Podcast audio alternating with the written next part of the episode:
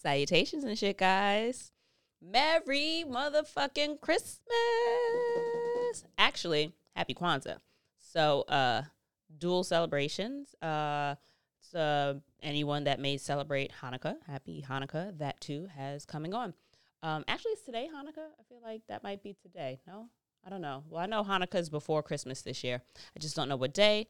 And uh, this is going to uh, be my present to you. Um, so hope you enjoy, motherfuckers.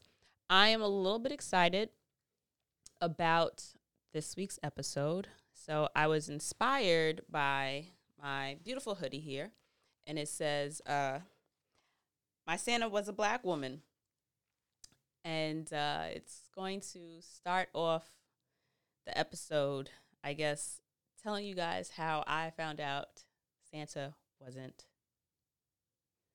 Well, before I say he isn't real, right? Let me just jump into the story. So the the time that I my mother tried to put me on like, "Hey girl, I did this." Um was a day. Never forget it. Because I, grown as I am, 34 years old, admittedly, without shame, still believe in Santa Claus. Hear me out though. So, um, oh, so D Carrie, host of your uh, new favorite travel podcast, Travel and Shit, where I talk more about the experiences of travel, what was learned, what was experienced uh, with myself, and occasionally a guest or a few guests. And um, we kind of put to, I guess, not necessarily use, but we tie in how our travel experiences experiences can relate to um, common topics like uh, gender, race. I love talking about blackness abroad, and um, you know, different everyday topics that correlate to traffic or can be um, rediscussed through the lens of traffic, uh, not traffic, fucking travel. You get where I'm going. So that being said, I can, of course, parlay this whole Santa idea into travel. So, um, let me first tell you, start you with my uh, Christmas story. I have always been a very imaginative and um, creative child. Always been my thing. And I vividly remember these were my Christmas experiences that lead me to believe that there's always some kind of like and by Santa I don't think that some white dude shows up in, you know, the crib and leaves presents, but I do believe that there is a certain spirit of Christmas uh, that is embodied in the idea of Santa that makes things happen that somehow could not or should not should not have happened so I had to have been around five. And I was outside for some reason. So I'm assuming that it was Christmas night or because we, my family doesn't celebrate Christmas Eve. We're very much so Christmas.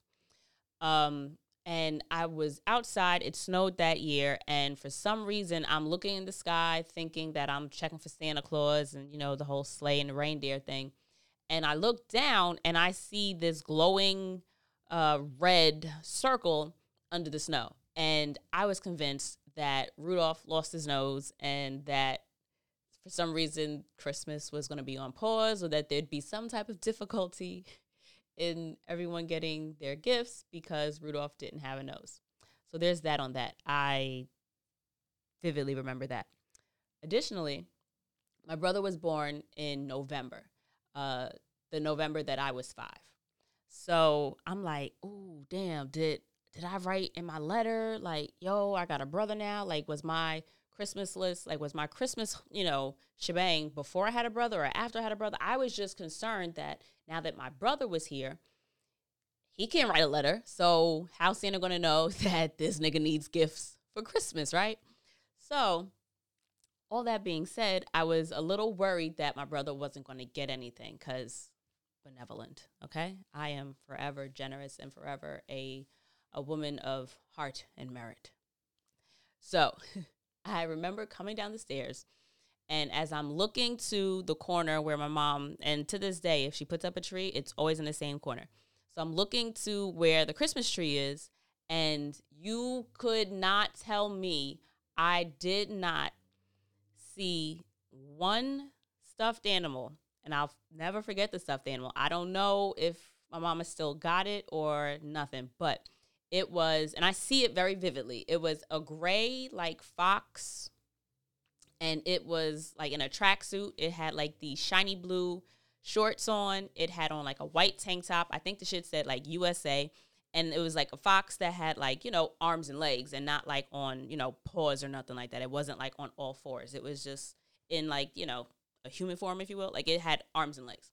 It was gray and it had like white whiskers, like white puffs or some shit like that. But I came down the stairs. I saw one. I saw like a sparkle or a glitter or something that I, five year old me saw this. And then there were two. So I'm like, oh, my nigga Santa remembered my brother. Like he came back and made sure my brother got one too. So I don't know what I was thinking or what I experienced, but to this day, I will never forget those experiences and how they just were like they really resonated with me. So it it's always something that I will remember that happened somehow in my mind on its own because of the magic of Christmas. So other than my birthday, Christmas will always be my favorite holiday because there's just something special about the energy of the holidays that, you know, just makes people happy, makes people, um, you know, I guess a little more appreciative of the things that they have and the way that they're able to make things happen, even though they feel like they can't make them happen. And that in turn falls kind of into how I think travel kind of fell into my lap because for the longest, I didn't think travel was possible. And that's because I didn't think that I could afford travel. I mentioned before, I didn't leave the, leave the country until I was 30 because I always had the, um, the impression that I had to wait till I had a certain job, wait till I was making a certain a certain amount of money and had a certain amount of just disposable income like saved up in an account that I could put towards travel. Um that's not how I travel. At at your own, I don't want to say at your own risk, but like note that I am single, no kids, and I literally have no responsibility other than myself and my dog. So it's easier for me to spend the money that I make on travel because I don't have anyone else to provide for. So that being said, understand that I get that if you have more responsibilities, that your bag to pull from ain't exactly the same. But um, so to the travel conversation, right? And I brought up my travel story, I mean, my Christmas story because I got this hoodie and it's so fucking soft. I mean, ridiculously soft. But I ordered this hoodie, uh, randomly saw Van Lathan, the the TMZ guy, if you guys aren't familiar with him. Otherwise, he has this incredible podcast called the Red Pill Podcast. And so I followed him on Instagram, and I think he had a story, or I don't know what it was, but I saw that he was selling hoodies.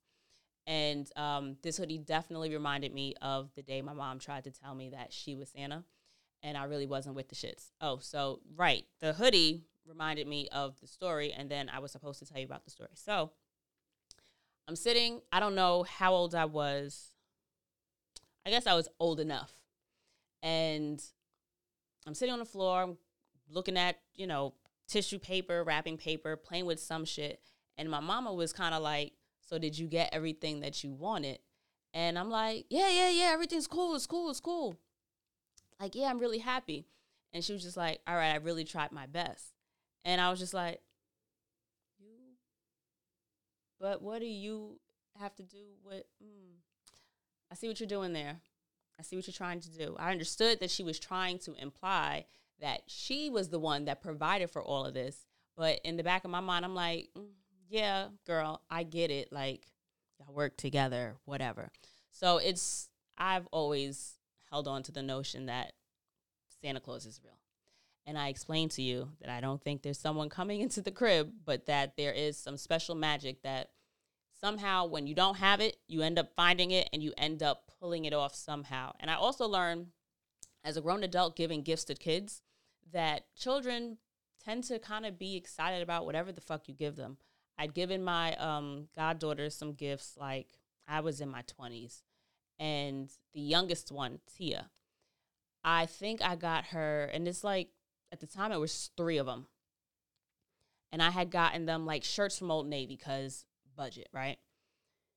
And when I tell you just the sound of that baby opening the gift, she was so excited. She was like, It's what I always wanted. And I was just like, Girl, I think it was like a $10 shirt or like a $5 shirt because, again, budget. And it's a bunch of y'all, there's a lot of kids and like adults, parents, and all that other kind of people I had to buy gifts for.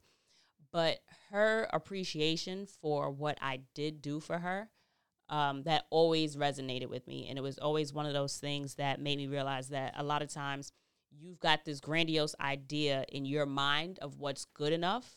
And sometimes you just doing your best, or sometimes you just doing something is actually good enough.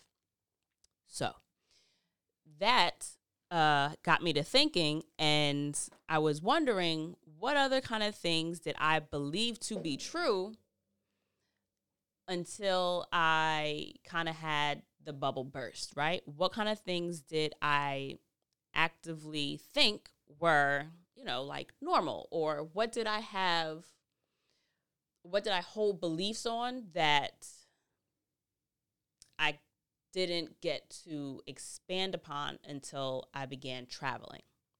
And not just like misconceptions, you know what I mean? Just like I thought that they were pretty standard, if you will, right? So, one of the first things that I definitely thought used to be like one of the things I thought was true was that the exterior of a the exterior, like the outside, the the facade of a building is what determines whether or not it can be inhabited. Because you know, here in the states, for the most part, if a building is extremely dilapidated, if you look at it and it's falling apart, it's crumbling, it's missing windows, and you know, part of the bricks on one side are missing.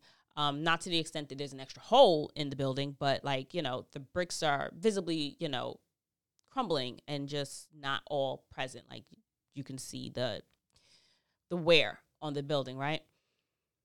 People aren't going to reside in those kinds of buildings. Uh, people aren't going to have businesses in those kinds of buildings. And learned that not to be true. I went to Cuba and realized that buildings that if I were to see this exact same building in New York, there would be nothing happening inside of a legal matter. Like it would be like, you know, a trap house or something like that, or it'd be like uh, you know, place where people when squatters go or something like that. But people aren't going to, you know, sell goods or prepare or, you know, offer services from a building like that. But in Cuba, absolutely can happen.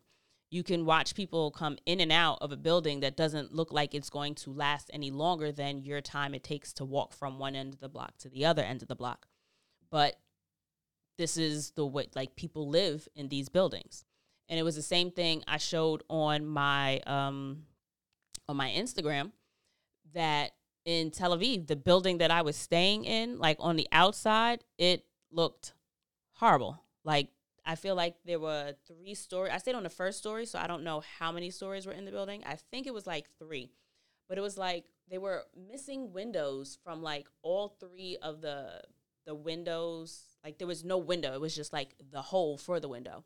It was like three or four different floors of like open windows it the the bricks looked real. Um, they looked really. It looked bad, y'all. The apartment looked terrible, and thankfully, I didn't notice when I first, you know, check tried to check in, if you will. But the insides of these places look fine. I got into. I showed you guys in um, Tel Aviv the, and you know, I showed you the outside, and I had a video that I posted of the inside and it was a really comfortable apartment. Had hot um had hot water. It was clean. I was comfortable. I had, you know, I felt safe while I was in there. Uh, same thing in Cuba. Even though the outside of the building looked real janky, it looked crazy. You get inside, you've got hot water, you've got a warm bed. Like the apartment itself is nicely decorated. I um, had a fully functioning kitchen, didn't smell. You feel comfortable and you feel safe inside. So I learned from traveling that different, I guess, structural codes or different uh, expectations on what um, a usable building is aren't the same. So that was an eye opener. Another thing, um, I assumed, if you will, that food codes were pretty global. Now, keep in mind, I'm thinking that food codes were global within reason. I'm not expecting to go to a small village where, say, there's no electricity, or a village where, um, you know, indoor plumbing is uh, questionable whether or not you'll get it in all places. I'm not talking about traveling to areas like that. I'm talking about if I'm staying in an apartment that's got a sick ass terrace and, you know, functioning appliances like a stove, a microwave, um, even possibly um, a TV in the apartment. I'm expecting that, you know, this is a modern area or like a modern space that's going to have, you know, restaurants or food establishments that are going to have certain regulations or normal regulations in terms of you're going to expect that they, you know, serve food a certain way. So in Cuba, probably also one of the best meals I've ever had abroad. Um, I was shopping at a market across the street from, well, it was, if this is the beach, then I don't know if you can see me. Let me see if that makes sense. Yeah, like say this is the beach. Like this is my hand here is the shore. This is water here where the soda can is this is the side like you know just regular street or whatever and so they've got like um tables and stands and little areas where you can purchase goods and all that kind of shit across an actual street and here are a bunch of food stands like mini um not restaurants but like stands little fronts that have food pre- being prepared in the back now I had a certain expectation and so when the woman was putting my food into, I don't even remember. I think she put it because I told her I wanted it to go. Well, the guy from the the little market place walked me across the street and helped me order my food. Shout out to that guy. But I told them basically, you know, I'm not going to stand here and eat it, so I want to bring it back. So you know, box it or something. Homegirl proceeded to not place the cigarette she was smoking down, but to take the cigarette out of her mouth and then like scoop my food into the box with the cigarette with the hand that had the cigarette in it. So it's kind of like she's got the cigarette uh, it, uh, y'all she's with you know plopping the food in the box with the cigarette hand. So I'm like in my mind, it's like I'm now getting cigarette ash in my food because same hand. Um, and of course, it's outside, flies. There are flies just floating and flying and landing, and she is oblivious to the flies. She continued to scoop. The fly would land on the side of the box while she's scooping, and she's not even swatting it away. And it was horrific to watch, but it's, I mean, I'm in a new place, so I don't know what the norm is. And I mean, she didn't hawk back and spit into my plate. You know what I mean? But it's it was very like alarming to me to watch how what I mean, like no gloves, nothing. You know what I mean? Like she used the spoon to touch everything, but it's just like in the states you're used to certain things. Like even if you get food from a food truck gloves it's a thing. Um you know it just that was not that didn't happen in this instance that well. I bet you a bitch ate that shit though. I still ate it. Didn't get sick. Amen. Thank you. He's good uh but it was so good so so so good but it really set me back like it really like alarmed me at, just to see it. And it was one of those things where it's kind of like I had to check. I don't want to say like my privilege because I feel like it's not, it's kind of a right to have clean food and clean drinking water for everybody, not just, you know, people that come from very well established countries or anything like that. But just a reminder that everyone's norm isn't the same. And just because you're used to things a certain way doesn't mean that that's everyone's norm. And just because something isn't necessarily normal doesn't necessarily mean that it's going to kill you, also. You know what I mean? Like, we're all aware that, oh, and if you don't know, chances are summertime, Mr. Softee, don't wash his hands. Okay. I used to um fuck with a guy back in college that drove a Mr. Softee truck and that nigga saying never fucking worked. It ain't never worked. So he wasn't washing his hands, y'all. Um, and I know plenty of other trucks where the sinks weren't work weren't working, and these is just regular people. So people don't wash their hands. So yeah, gross. Consider those things. What was the other thing? Okay, this one pricing and travel. So back to like what I had started saying to you guys before. I had the misconception that everything about travel was expensive because when you see travel, generally you're portrayed a vision of luxury travel.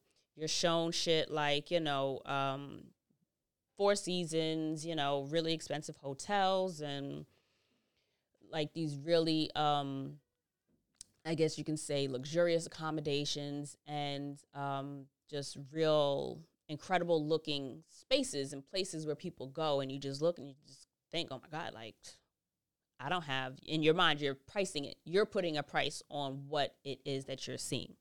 You're not necessarily um, looking up what the price is. You're just assuming when you don't know any better, right? So I had the under. It was I had the misconception. It was um, a belief that I had that everything about travel was going to be really expensive, but it's also what was really funny about that is that I wasn't oblivious to the idea that things are cheaper in other countries, right?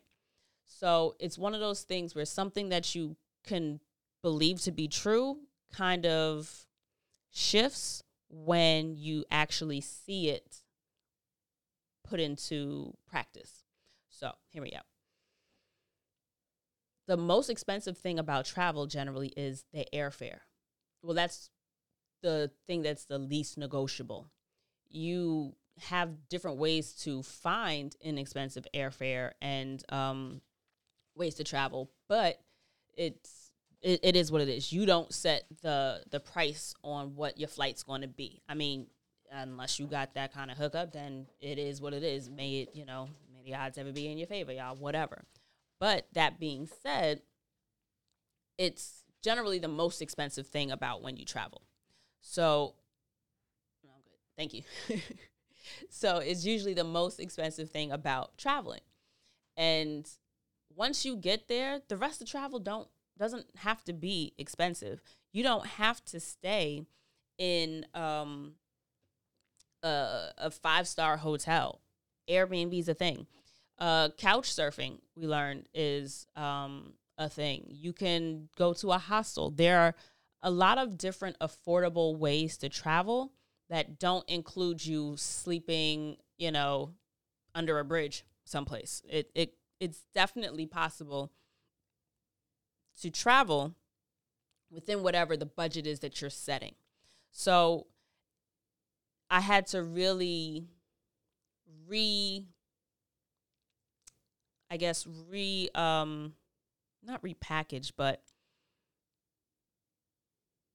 what's the word I'm looking for? I had to set the move the bar on where I thought travel could start. So it's not always cheap, but you can go. And then also it's one of those things where it's um it is a privilege. So there's an understanding that if you're concerned with basic needs, like you're not sure if you're going to have your rent every month, if you're not sure how you're going to pay for groceries or food or gas or making sure your utilities are paid. If you're unsure of how the basics are going to get met, then of course you're not necessarily going to be able to um, think of spending 500 to a $1,000 on something. But keep in mind, you don't even have to spend a $1,000. I always like to remind people the was the first time? I think it was the first time I went to Europe. My flight and my accommodations cost me $600.22. That was my flight to Barcelona. And I'm pretty sure I had a layover someplace. I don't remember where I had a layover, but I had a layover someplace. So I went to Barcelona, had a layover someplace, and paid for my Airbnb, which was actually an apartment. Granted, it was like an hour outside of Barcelona, give or take, about 45 minutes, an hour outside of Barcelona. But it only ran me $600 round trip flight with a layover in another country and my Airbnb in Barcelona. $600, y'all. So you can do full ass trips for less than a thousand dollars. And like I've shown you guys with my six piece a carry on series, there are plenty of ways to find really inexpensive excursions, experiences, and things to do while you're in these destinations. So you also don't have to break ba- to break bank. You don't have to spend another six hundred dollars just to do um, some wild, you know, excursion or safari or you know trip or whatever you've seen somebody else do. Just because you've seen like the most expensive option doesn't necessarily mean that that's something you have to do, and it doesn't mean that that's the only way to enjoy yourself at that destination. So keep in mind also that pricing is relative. I still have the same headphones that came with the phone. Like I refuse to spend money on AirPods. I was asking Shah what the most expensive set of AirPods runs, right? He said 250. So between $150 because I've seen them on sale at say Best Buy um to $200, right? So let's go to one of my favorite apps, which is Skyscanner. And we're going, nope, not Skip Lag. Skip Lag is also, is also pretty um, useful. So all I did was go to the Explore page. I go to Explore Everywhere. I always fly out of JFK when possible. And you're going to put in Everywhere. And let's just say that you have flexible vacation, right? that's going to be the easiest way. Or say you're going to, when I say flexible vacation, I mean you can book your trip, then request the time off and say, hey, I would like to not be here because I just booked this flight. Um, let's see. First place out of the country Canada from 171, DR 190, Mexico 195. And this is round trip, y'all. Um, because yes, this is round trip. I double checked. It's right. These are round trip prices. Uh, let's see. So DR was 190, Mexico 195, El, Sav- El Salvador 205, Guatemala 214, Spain 219, Cuba 235, France 236, Costa Rica 247, and topping us out at 252 is U.S. Virgin Islands and Denmark at $253 round motherfucking trip. So you can travel for the price of a set of AirPods. And I'm not saying that to like demean you or make you like think that, oh, well, you trying to say like I shouldn't have bought iPod, uh, AirPods or whatever. No, that's not what I'm saying. I'm just saying to you that pricing is relative. A lot of people would like to think that things are way more expensive and then make that the kind of reason why they don't do it you have to consider what's important to you. If AirPods are important to you because you work with your hands a lot and you dress or you're doing things where cords are going to get in the way often, then that's an important purchase for you. Reasonable. Me, I'm not really doing much of nothing that the cords it, it'll be annoying sometimes, but I'm not going to really be doing anything where I can't just untangle myself and keep going. So the same money that you would have spent on AirPods, you could book a flight, a round trip flight to how many places was that out of the country? We stopped at Denmark. So that's one, two, three, four, five, six, seven, eight, nine, ten, eleven different countries. You can also go, of course, to the United States, as low as $98 round trip, and Puerto Rico, $141 round trip. But if you're trying to leave the country, you can absolutely do so in almost any different um, at this point they're mostly all warm but except for you know france and denmark which are a little cold right now. But that being said you can see the world for the the cost of a set of airpods. And also keep in mind you don't necessarily have to pay for everything in one shot if you can plan out in advance you can spend or you can I guess you could say you can buy your flight when it's most affordable to you. If you know you want to go to France, then you can use a ton of different apps, Skiplagged, Skyscanner, Google Flights, whatever it is you choose uh, to use. I know uh, former guest of mine, Gabby from Paxflight, um, started using a new app. So head over to her Instagram page, uh, Paxflight scroll through some of the pictures and see if she has it listed or I th- it was in her story in her stories a while ago. But I'm sure if you reach out to her, DM her, you know, show some love first. Don't just randomly pop up, but you know, tell her I sent you if you'd like. Um, but go to Paxflight or Paxflight.com. She not only has a lot of these travel opportunities, but she's also uh, really great with just you know travel tips and stuff like that. And I know she um, mentioned a new app that she's been using for really inexpensive airfare. And um, in my mind, I'm going to check it out, but I just haven't been thinking about my next vacation. I mean, I have been thinking about it, but I haven't gotten into actual planning mode. But all that being said, you, if you've got the flexibility of paying for, or not paying, but um, scheduling something further in advance, like if you know that you want to do, like my homegirl was talking about, she's going to I don't remember. Let's just say uh, Guatemala. She's going to Guatemala in September. I'm like, September's a whole year away, basically. That's like it's, nine months after the new year. And she's like, not everybody just picks up and goes. People think that I pick up and go. It's just I'm a last minute planner. So it assumes that I pick up and go. But for the most part, I know when I have vacation within the different quarters of the year. So if I know that I'm going, I know I'm going someplace the end of January. I ain't really talking about it yet because I don't really have any plans. All that being said, you can book your flight, take a break, take a breath, recoup some bread, and then book your Airbnb. You can find really good Airbnbs the same day. You can find, uh, in turn, and by same day, I mean like the same day, like you arrive kind of thing. Uh, you can find a good Airbnb two months, a week before, a couple of days before you decide to go to an area. Now, of course, you're going to have more options if you book them out further in advance. But I don't really do very well with a lot of options.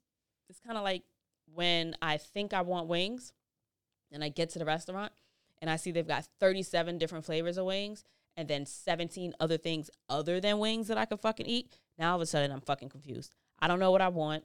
I don't know what I have a taste for. If I get wings, what kind of wings do I want? If I get wings, do I want beer or do I want liquor? Am I feeling like wine today? I distractions. They all the options turn into distractions and then I don't know what the fuck to do with myself. So, that being said, I also kind of like picking an Airbnb much closer to the time that I'm going to arrive because I have fewer options and at that point it's just like, all right, what's available to me? What can I afford? What looks nice, and what's near what it is I want to do. So, that being said, keep in mind that pricing is relative. You don't have to pay for it all in one shot. A lot of different, um, I believe airlines offer it now. I think Expedia even offers it. But an option for you is to um, pay your trip off in installments.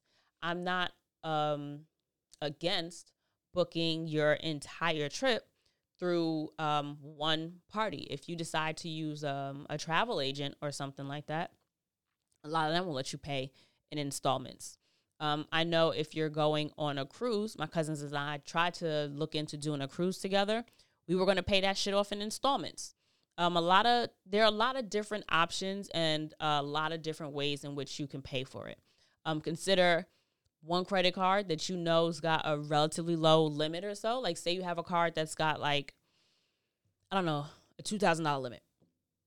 If that bitch is maxed out, say when I pay that down to halfway or when I pay that card off, my treat is going to be now booking a trip for myself. This way you can then pay it off in installments. I don't know. Just think of something that helps your ass get your goals accomplished, right?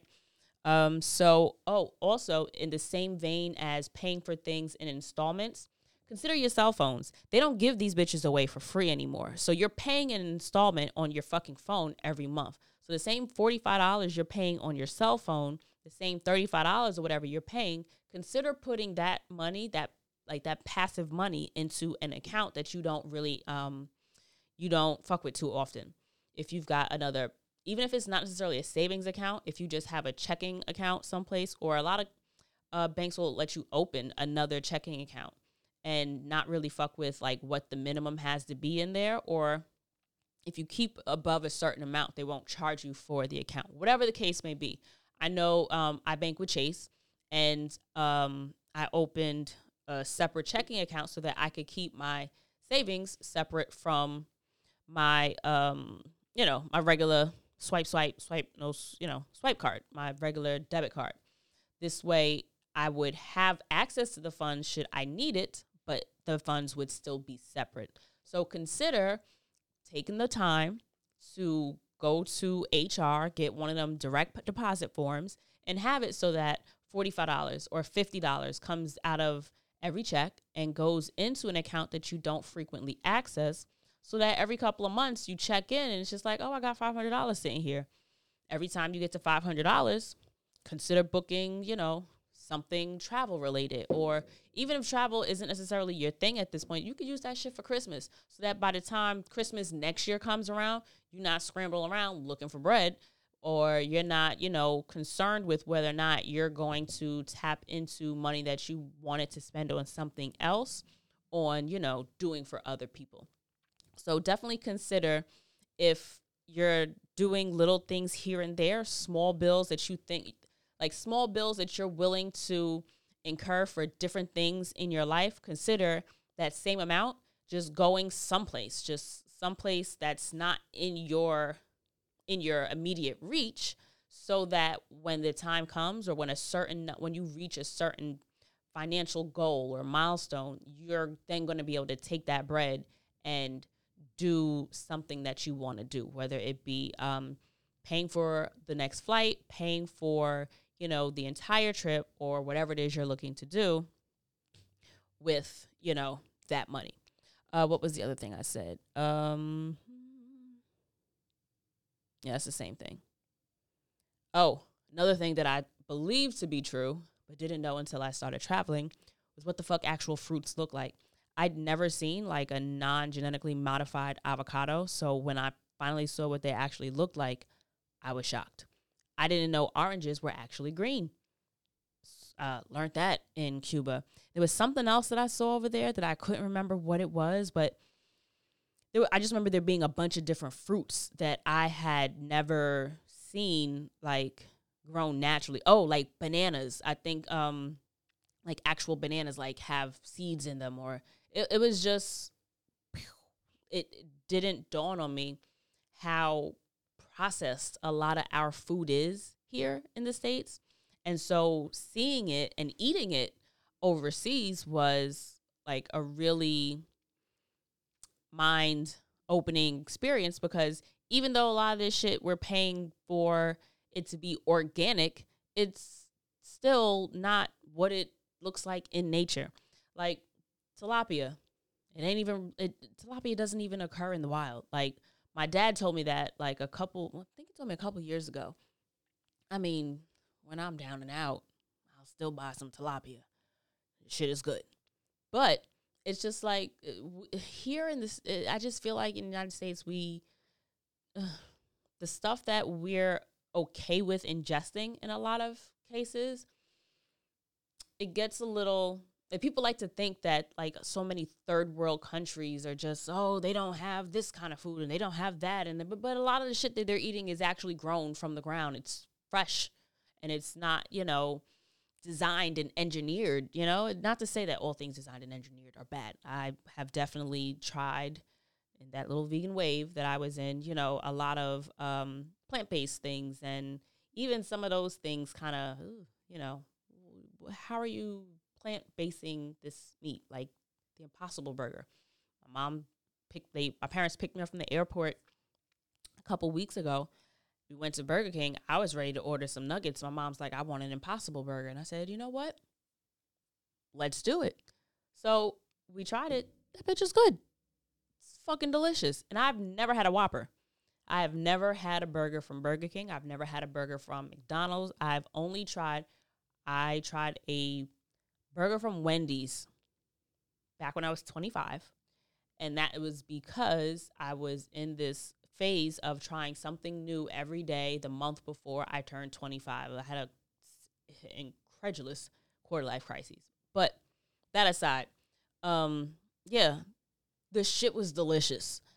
I don't know what the fuck is in there. Say it's plant based, but you can engineer and chemicals and things with plants too, y'all. So I don't know what all this plant based stuff that ain't really plants or is it? You know, I don't know. It's kind of weirding me out. Um, oh, then it's um. Then there was the thing of what was it? My idea of public transportation. In New York, trash. It's disgusting. It barely works, and nobody really wants to be on it. We're doing it because we have to, or we're doing it bef- because in some instances it's more convenient. It's easier to get on the train to get to Manhattan than it is for me to drive to Manhattan and from Manhattan from work. But in other countries, not only is the shit cleaner, a lot of times it makes more sense. In Austria, when you come down the stairs into their subway system, there is a list on like the column, like the wall between the two different sides of the tube that tell you which side to go to to get to what station it is you're going to go to. So, say you're going to Red Handle is the stop that you're looking for. You go down the list of stops and it's showing you that Red Handle, you're going to go this way. When you get to this side of the tube, there's another listing of where Red Handle falls in the line of different stops. So you're going to go all the way down here and say, oh, here's where I am. Red handle is four stops the fuck away. In Tel Aviv, there are buses, I don't really like taking buses abroad because, especially if it's a different language, because if you don't understand the language, it's hard to read the street signs. So it was a little difficult, but I figured out that um, their uh, buses go by intersections. So once you figure out what's going on, it's, it becomes a little easy to navigate. Also, them shits is fucking clean. The cleanest bus I ever rode in my life was in Bermuda. When I tell you, I thought like I was not necessarily on a coach bus because it's set up just like our buses, but you're looking at beautiful ocean on both sides of you. There's absolutely no eating on the bus. Everybody abides by that shit. And it's like people aren't throwing trash on the floor. They're not having loud conversations on the phone, at least not the bus that I was on. So it was a really great experience riding the bus in Bermuda. And that train in Tel Aviv was fancy as fuck. I think I posted a picture of that on the Instagram. Also, that shit looked nice. Like swinging doors, huge ass bathroom. Somebody opened the door to come out or into the bathroom. The bitch looked clean on the train. So, yeah, public transportation, it's not a total shit show everywhere else in the world. So, if you're traveling, I always, always, always suggest if, unless like taxis are like $10 wherever you're trying to go, take the train um, a lot of times it's faster, it is clean, and it gives you um, an experience that you you know wouldn't necessarily have gotten otherwise, and you're able to um, depending on how the train is set up, if it's above ground, underground, you can see a lot of the different um, neighborhoods along the way to where it is you're staying. So there's more to see, you know, as opposed to just the area you're going to be in. And the last thing that I wanted to mention is that my understanding of a minority was shifted. Um, you guys can run back a few episodes to the one that I had with um, with I think her name is Mickey, uh, one of my guides from Shanghai. We were passing by a school and she mentioned that it's a minority school. So I'm not oblivious that minorities are just the minority of the group. Whatever the whole is, whatever the demographic of the smaller portion of that group, can make you the minority. You can be a woman, you could be the minority in a group. You could be a redhead, you know, and that's the minority of the group. But just because you have an understanding of something doesn't mean that the application of it always um i guess resonates for you so the idea that in a society where everyone is basically the same like they're all chinese i would not have anticipated like just the idea of a minority period and it just wasn't as pronounced of a difference for me because I'm an outsider. So for people that are in China and the people that are from the different groups, to them it's obvious. But to me coming from a minority group from where I am, it just definitely definitely fucked with my head hearing that someone that didn't necessarily identify with the qualities or um, markers of what a minority was in my mind, like it applied differently in another context. So that was definitely one of the more like big things in terms of what my understanding of something was, what I believed to be true. Um, that definitely changed. So it's Christmas. I hope you guys are having a really great holiday this year.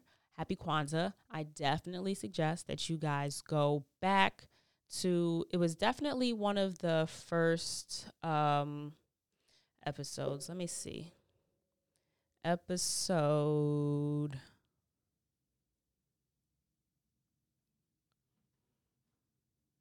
Black Travel Mo- Movement. It was episode 13. Double back and check that one out that was a really fun uh, Kwanzaa edition that I did.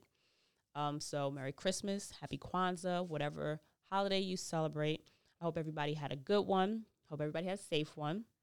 Um, don't forget that with all these gift cards that you're getting and in any aspect where you might be returning gifts, consider also spending that money with black businesses.